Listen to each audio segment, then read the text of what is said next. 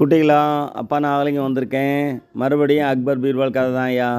அக்பரை பொறுத்தவரை அவர் ரொம்ப தாராளமான பண்புடையவர்னு சொல்லுவாங்க. நல்ல குணம், கலைகளுக்கு ஆதரவு தெரிவிப்பார். அவர் மதங்கள்லாம் பார்க்குறதில்ல, எந்த மதத்தை சேர்ந்த கலைஞராக இருந்தாலும் ஆதரிக்கிறது ஒரு வழக்கம். பீர்பாலை அவர் ஒரு நாள் டெஸ்ட் பண்ணி பார்க்க நினைக்கிறார், பீர்பாலுக்குள்ளே இருக்கிற ஓவியனை.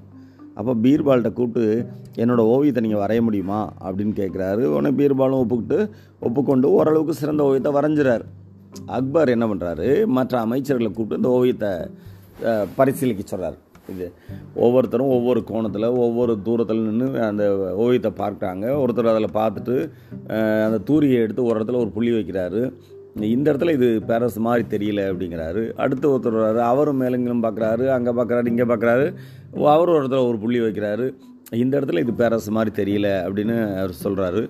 பீர்பால் காலை வாரி விடுறதுக்கு நிறைய அமைச்சர்கள் இருக்காங்கயா, ஆள் ஆளுக்கு அங்கங்கே புள்ளி வச்சுட்டு போயிட்டாங்க. இப்போது அக்பர் கேட்குறாரு, இது ஏன் இவ்வளோ புள்ளி வச்சுருக்காங்க அப்படின்னு கேட்குறாரு. ஆனால் ஒட்டுமொத்த ஓய்வு என்ன போல தானே இருக்குது, இல்லை எனக்கு ஒன்றும் சந்தேகம் இருக்க மாதிரி எனக்கு தெரியல அப்படின்னு ராஜா சொல்கிறார். உடனே பீர்பால் சொல்கிறாரு, ராஜா ஓரளவுக்கு நான் சரியாக தான் வரைஞ்சிருக்கிறேன்.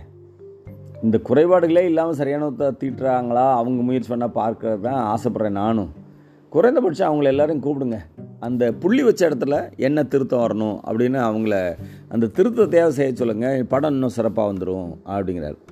உடனே ராஜா வந்து அமைச்சர்களுக்கெல்லாம் தகவல் அனுப்புகிறாரு. ஆளாளுக்கு இல்லை இல்லை எனக்கு ஓவியம் நல்லா தான் இருந்துச்சு, நான் கொஞ்சம் மேம்படுத்தணும்னு சொன்னேன், அவ்வளோதான். ஐயோ நான் தூரி எடுத்து ரொம்ப நாள் ஆச்சு அப்படின்ட்டு ஆளாளுக்கு ஒரு காரணம் சொல்லி யாருமே அரசர் அழைப்புக்கு வரவே இல்லை.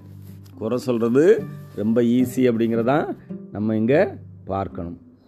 ஒரு ஆக்கசக்தி தான் கஷ்டம். இங்கே பீர்பால் அழகாக ஒரு படம் வரைஞ்சிருக்காரு, அது திருத்தம் செய்ய முடியல அவங்களால, ஆனால் குறை சொல்ல எல்லாராலையும் முடிஞ்சது. அப்போ நம்மளாம் குறை சொல்லக்கூடாது, குறைகள் சொல்வதை விட நிறைகளாக நல்ல விஷயங்கள் செய்யணுங்கிறதா இல்லை நம்ம தெரிஞ்சுக்கிறோம். இன்னொரு நாள் இன்னொரு கதையோட அப்போ வந்து உங்களை சந்திக்கிறேன். அதுவரை நன்றி, வணக்கம்.